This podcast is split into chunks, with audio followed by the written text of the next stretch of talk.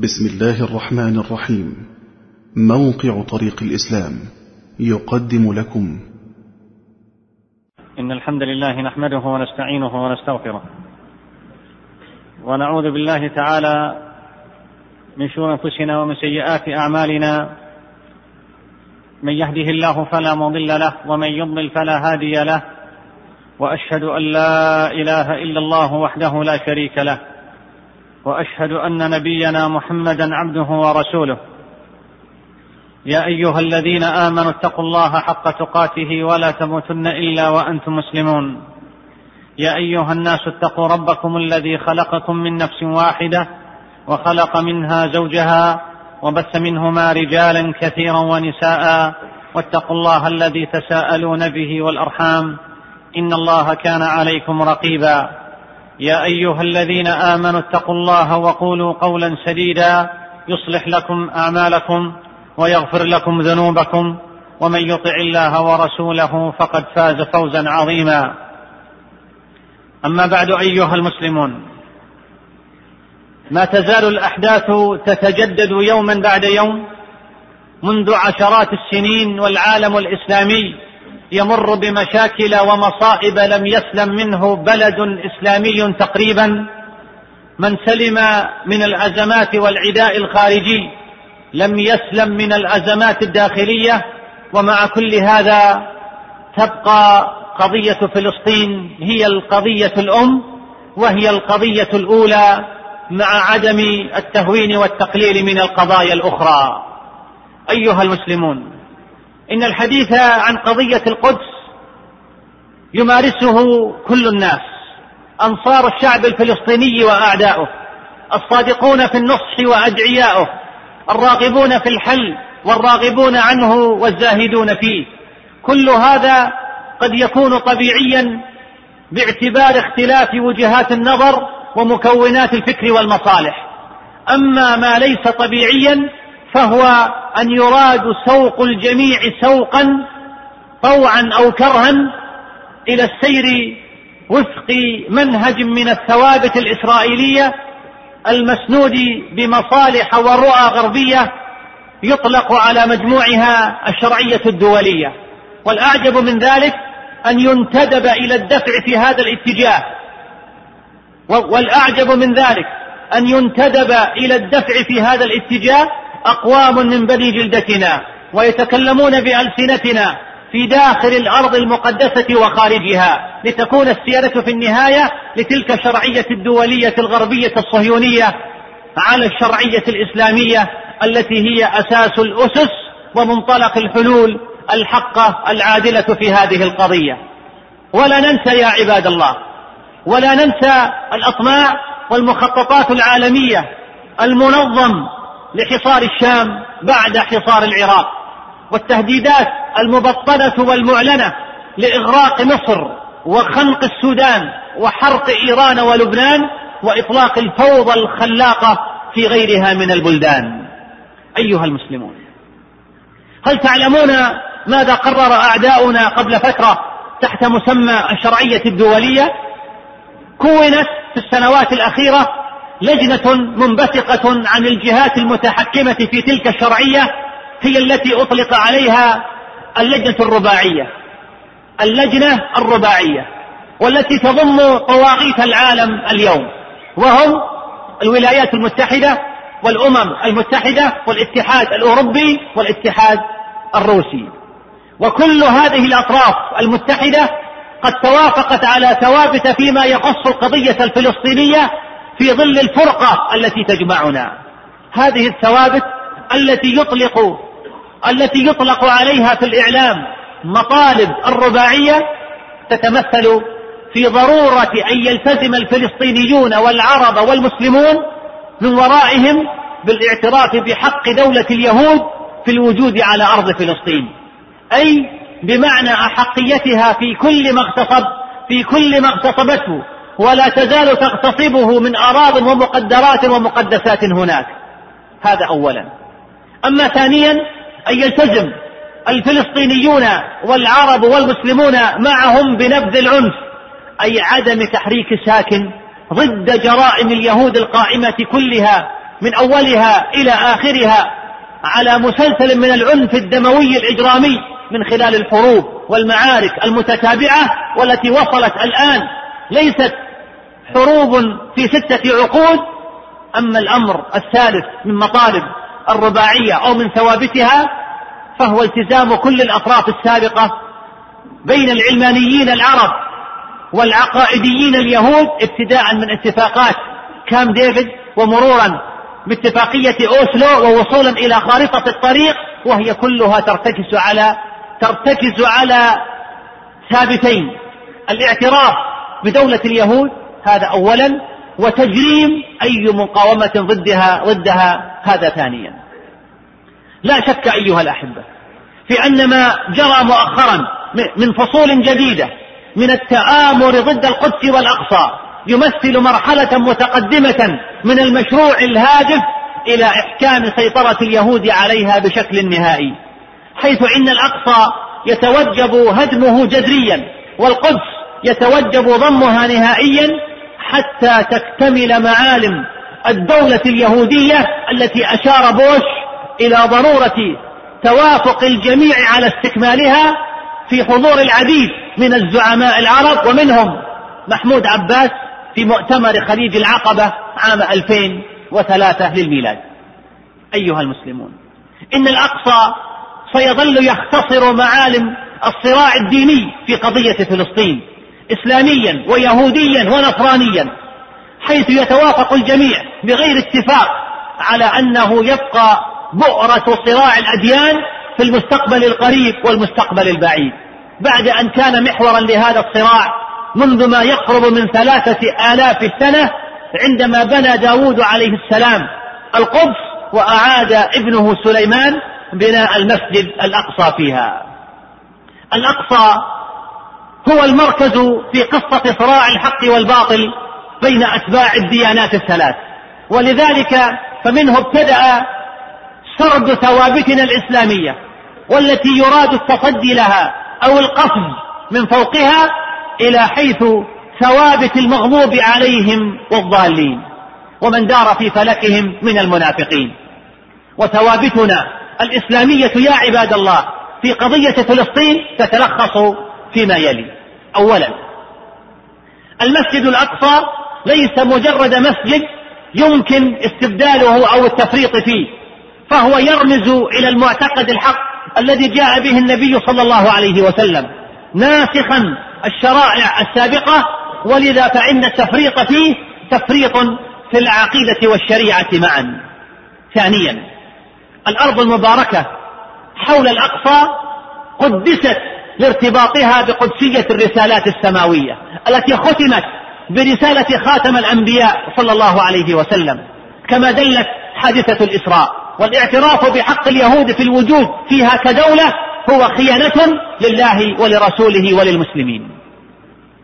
ثالثا هذه الأرض فتح فتحها المسلمون الأوائل من الصحابة ومن تبعهم.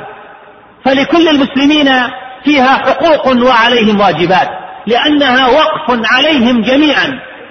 ولهذا لا يحق لكائن من كان أن ينفرد بتقرير مصيرها لغير صالح الإسلام والمسلمين لأن نصرتها أمانة في أعناقهم جميعا بأرضها وشعبها ومقدساتها ومجاهديها ومرابطيها وأسراها وجرهاها رابعا الثابت الرابع قضايا المسلمين الكبرى كقضية فلسطين لا بد أن يرد الفصل فيها لأهل الحل والعقد من المسلمين. الذين يمثلهم في الأساس أهل العلم والفقه على مستوى العالم الإسلامي. أما الساسة والمتنفذون فما عليهم إلا التنفيذ في حال القدرة والاستطاعة إذا كانوا حقا مخلصين لهذه الأمة. وغير المخلصين للمسلمين من المعادين للدين. أو المهادنين لأعدائه ليس لهم من الأمر شيء. ليس لهم من الأمر شيء. ولا ولاية لهم على قضايا المسلمين انفرادا أو شراكة بل ولا مشورة ولا بطانة. وتقريب هؤلاء أو التقرب منهم فيه إزراء بالدين وتغرير بالمسلمين. خامسا كل اتفاق أو معاهدة أو مبادرة تبرم أو تطلق من غير الاستناد الواضح لمرجعية الإسلام التي يقول بها العدول من أهل العلم فهي مجرد حبر باهت على ورق مهترئ لا قيمة لها ولا اعتبار ولهذا لا يجوز أن يكون الموقف حيالها هو الاحترام أو الالتزام. سادسا اليهود كانوا وسيظلون للأبد أشد الناس عداوة للذين آمنوا ويدخل في حكمهم من شايعهم من النصارى وغيرهم.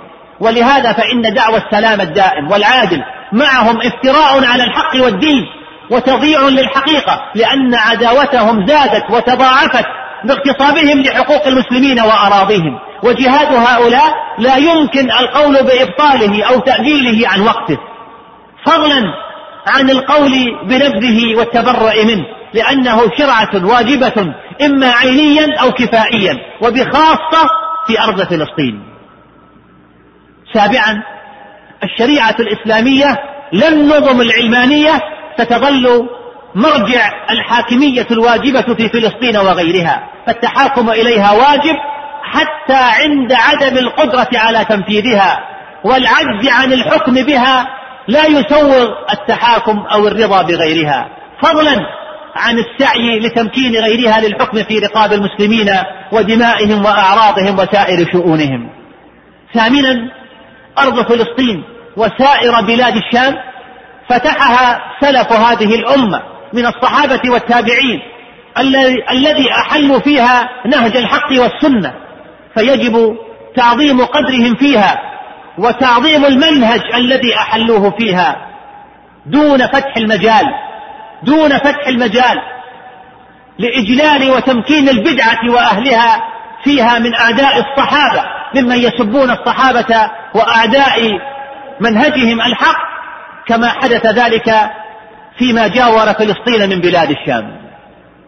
تاسعا كما ظلت القومية والوطنية العلمانية وكذلك الثورية والليبرالية تمثل خطرا على مسار القضية الفلسطينية من الخارج فإن التقيد بالحزبية أو القطرية أو المجاملات الرسمية يمكن أن يؤخر مسار التقدم باتجاه هذه القضية المركزية عند المسلمين. أيها المسلمون، قد يقول قائل: أين نحن مما تتحدثون عنه؟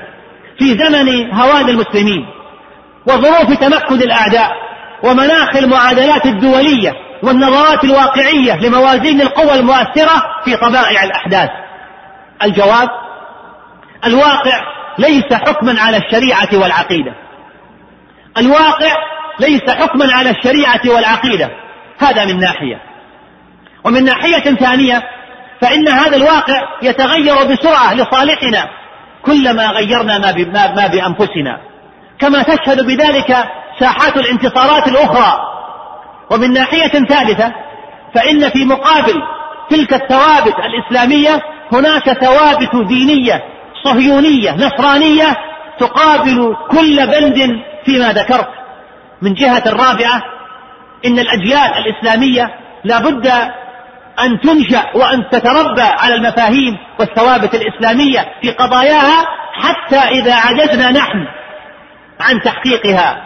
فلا يجوز أن نورثهم ذلك العجز أو نسلمهم لمسلمات وثوابت المبطلين من العلمانيين وأشياعهم. إن العلمانية العربية هي الأكثر هي أكثر الأطراف حديثا عن الثوابت ولكنها ثوابت تختلف عن ثوابتنا الإسلامية التي سردتها قبل قليل.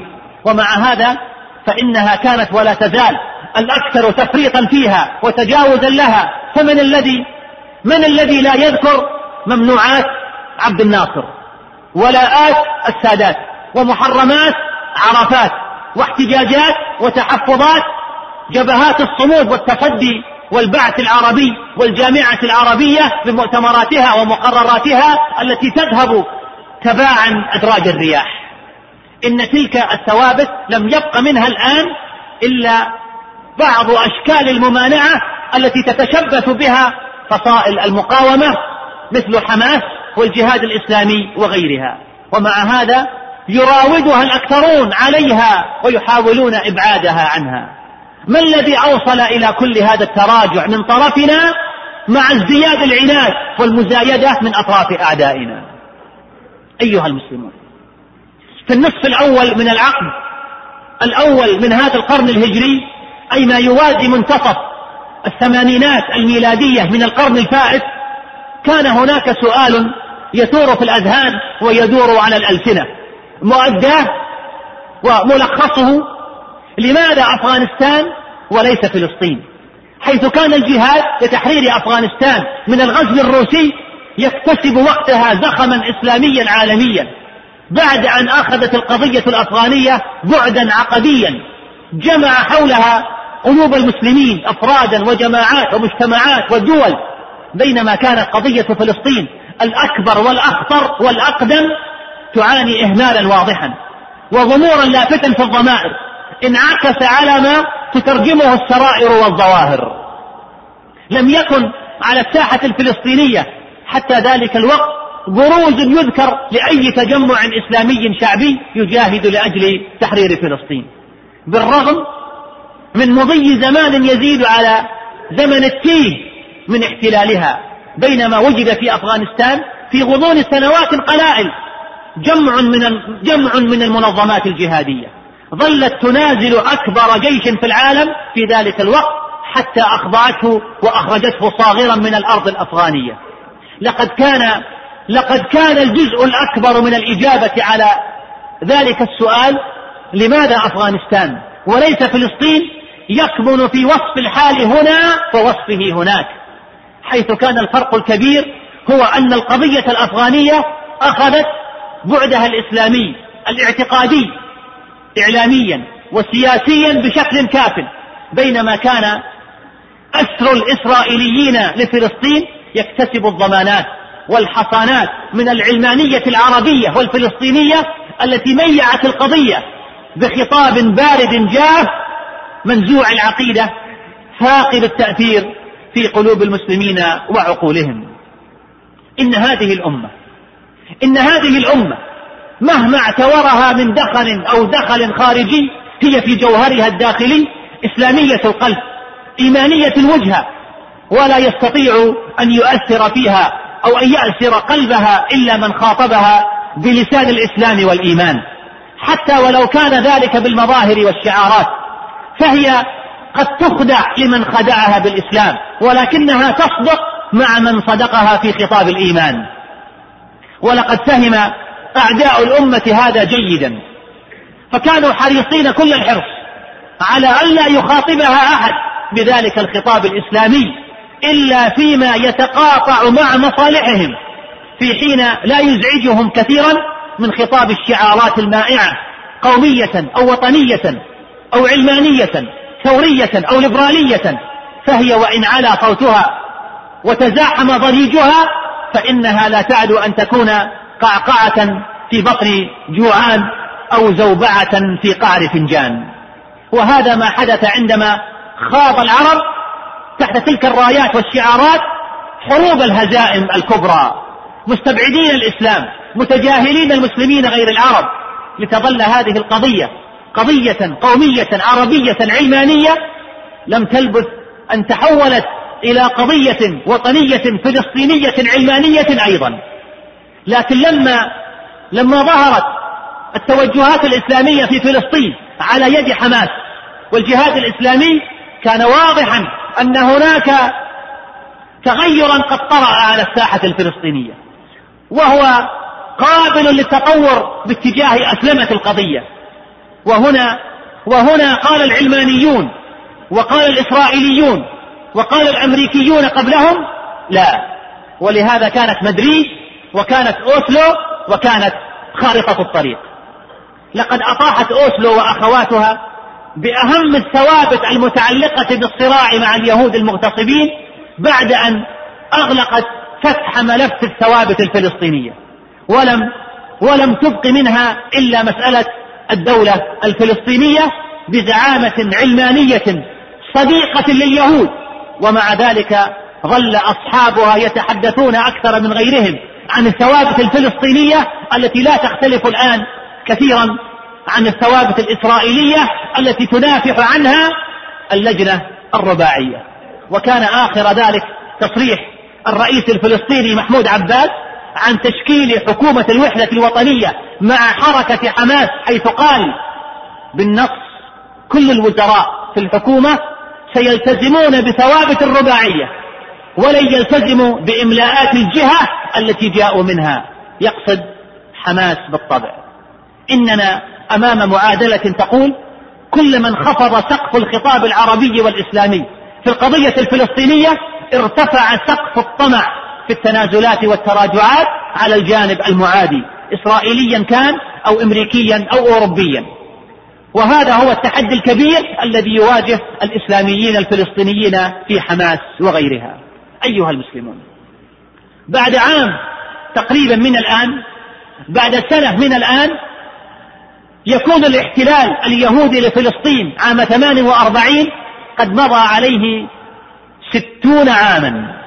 وإذا أرخنا لضياع فلسطين باحتلال الإنجليز لها عام 1918 للميلاد والذي تواصل حتى الاحتلال الإسرائيلي يكون قد مضى في العام القادم على القضية الفلسطينية تسعون عاما. خلال الستين عاما أو التسعين عاما أضاع العرب والمسلمون الكثير والكثير من الفرص لتحرير فلسطين.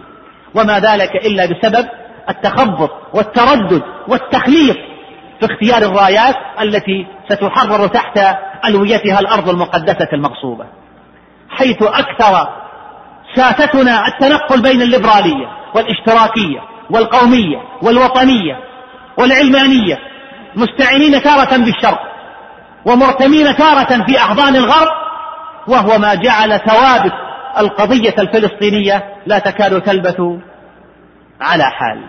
نسأل الله جل وتعالى أن يعجل بفرج أمة محمد صلى الله عليه وسلم.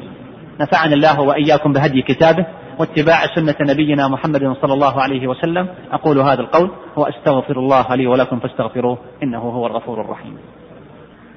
الحمد لله على إحسانه وأشكره على توفيقه وامتنانه وأشهد أن لا إله إلا الله وحده لا شريك له تعظيما لألوهيته وربوبيته وأسمائه وصفاته وأشهد أن نبينا محمدا عبده ورسوله الداعي إلى جنته ورضوانه فصلوات ربي وسلامه عليه وعلى آله وعلى أصحابه وسلم تسليما مزيدا.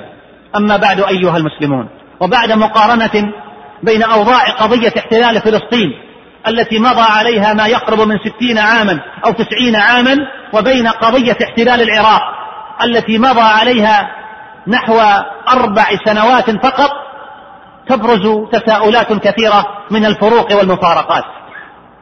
هل فلسطين أكثر قدسية أم العراق؟ هل اليهود أكثر عداوة للذين آمنوا أم الأمريكان؟ هل الجيش الأمريكي أقوى أم الجيش الإسرائيلي؟ هل الاحتلال الصهيوني لفلسطين أقدم وأخطر وأطول أم الاحتلال الأمريكي المؤقت للعراق؟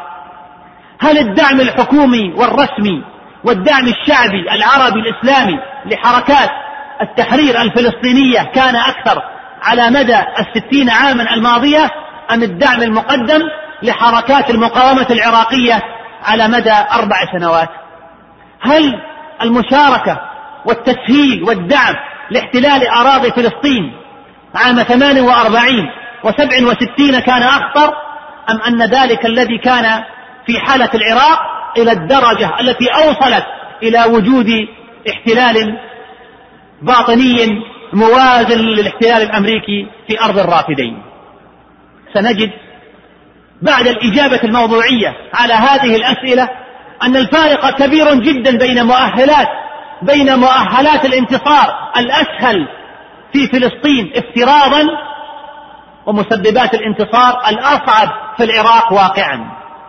وهنا وهنا نعيد السؤال القديم بصيغة جديدة. لماذا العراق وليس فلسطين؟ لا تقليلا من قدر العراق أو تهوينا من خطر الأمريكان ولكن لنطرح ذلك التساؤل الأصعب. كيف حققت المقاومة العراقية تلك الانتصارات المذهلة في ذلك الوقت القياسي القليل جدا مع تلك الإمكانات المحدودة جدا وفي تلك الظروف الأصعب جدا في حين أنها تقاتل في وقت واحد عدوين كبيرين علوج الأمريكان الهائجة وجعلان إيران الهمجية إضافة إلى قوات التحالف المجموعة من حثالات الأمم. إن المقاومة في العراق لم تحرز انتصارات كبيرة على أمريكا وحلفائها فحسب في ظروف في ظروف استصعاب وتنكر وخذلان وإعراض من الأكثرين. بل إن اداءها الأسطوري المرعب لأعداء الله كان سببا بفضل الله في حماية بقية دول الجوار من بقية مسلسل الجور الأمريكي الذي كان مخططا لما بعد نجاح الغزو في العراق.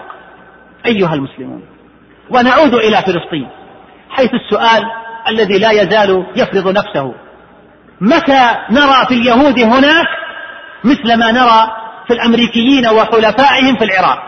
إن الجواب يمكن التفصيل فيه ولكنه يكمن في كلمات محدودة. تنقية الراية وتصفية وتقوية الثوابت الفلسطينية إسلاميا لتكون خالصة من شوائب الثوابت العلمانية ومصادرها الرئيسية المستمدة من مبادئ الظلم الكامنة في الشرعية الدولية ذات الوجهة اليهودية. إن الشعب الفلسطيني من حيث هو شعب أبي صابر مجاهد مرابط ولا يمكن المزايدة على تضحياته بتضحيات أخرى أبدا. ولكن تسلط بعض زعاماته بفرض قناعات بعيدة عن النهج السوي هو ما قلل من قصف ثمرات تلك التضحيات. وإنما نشهده من تضييق الحصار المنهجي على حركة حماس لكي تتخلى عن الثوابت الإسلامية لهو أخطر وأخطر من الحصار الاقتصادي المفروض على بقية الشعب. لأن حصار البطون سيهون وينتهي ولكن ولكن حصار العقول والقلوب لو نجح عياذا بالله فسوف يباعد أكثر من النصر ويمكن أكثر للعدو ويفتح المجال لسنن الاستبدال. أيها المسلمون. إن فلسطين في حاجة إلى مزيد من التشبث بتحرير الولاء لله عز وجل لتحرير المقدسات والأراضي والمقدرات من أعداء الله. وهذا ما سوف يحدث قطعا عندما تكون الراية الإسلام والغاية العبودية فبهذين الوصفين سيلتفت العرب وسيتضامن المسلمون بل سينطق الحجر والشجر لنصرة المظلومين ضد اليهود الظالمين. مصداقا لقول النبي صلى الله عليه وسلم لا تقوم الساعة حتى يقاتل المسلمون اليهود حتى يختبئ اليهودي وراء الحجر والشجر. فيقول الشجر والحجر يا مسلم يا عبد الله هذا يهودي خلفي فتعال فاقتله وتأمل في هذه اللفظة يا مسلم يا عبد الله. فالنداء هنا بوصف الإسلام ووصف العبودية وليس بالقومية أو الوطنية أو العلمانية التي أضاعت الأرض والعرض في فلسطين بنحو تسعين عاما. اللهم رحمة اهد بها قلوبنا ونسألك اللهم أن تجمع بها شملنا وأن تلم بها شعتنا وأن ترد بها الفتن عنا. اللهم رحمة اهد بها قلوبنا ونسألك اللهم أن تجمع بها شملنا وأن تلم بها شعتنا وأن ترد بها الفتن عنا. اللهم أعز الإسلام وانصر المسلمين. اللهم أعز الإسلام وانصر المسلمين. اللهم أعز الإسلام وانصر المسلمين وأذل الشرك والمشركين من اليهود والنصارى والمنافقين والعلمانيين والبعثيين والاشتراكيين وجميع من حارب هذا الدين برحمتك يا أرحم الراحمين. ربنا آتنا في الدنيا حسنة وفي الآخرة حسنة وقنا عذاب النار. اللهم صل على محمد وعلى آل محمد كما صليت على إبراهيم وعلى آل إبراهيم إنك حميد مجيد، اللهم بارك على محمد وعلى آل محمد كما باركت على إبراهيم وعلى آل إبراهيم في العالمين إنك حميد مجيد، وآخر دعوانا أن الحمد لله رب العالمين. مع تحيات إخوانكم في موقع طريق الإسلام www.islamway.com والسلام عليكم ورحمة الله وبركاته.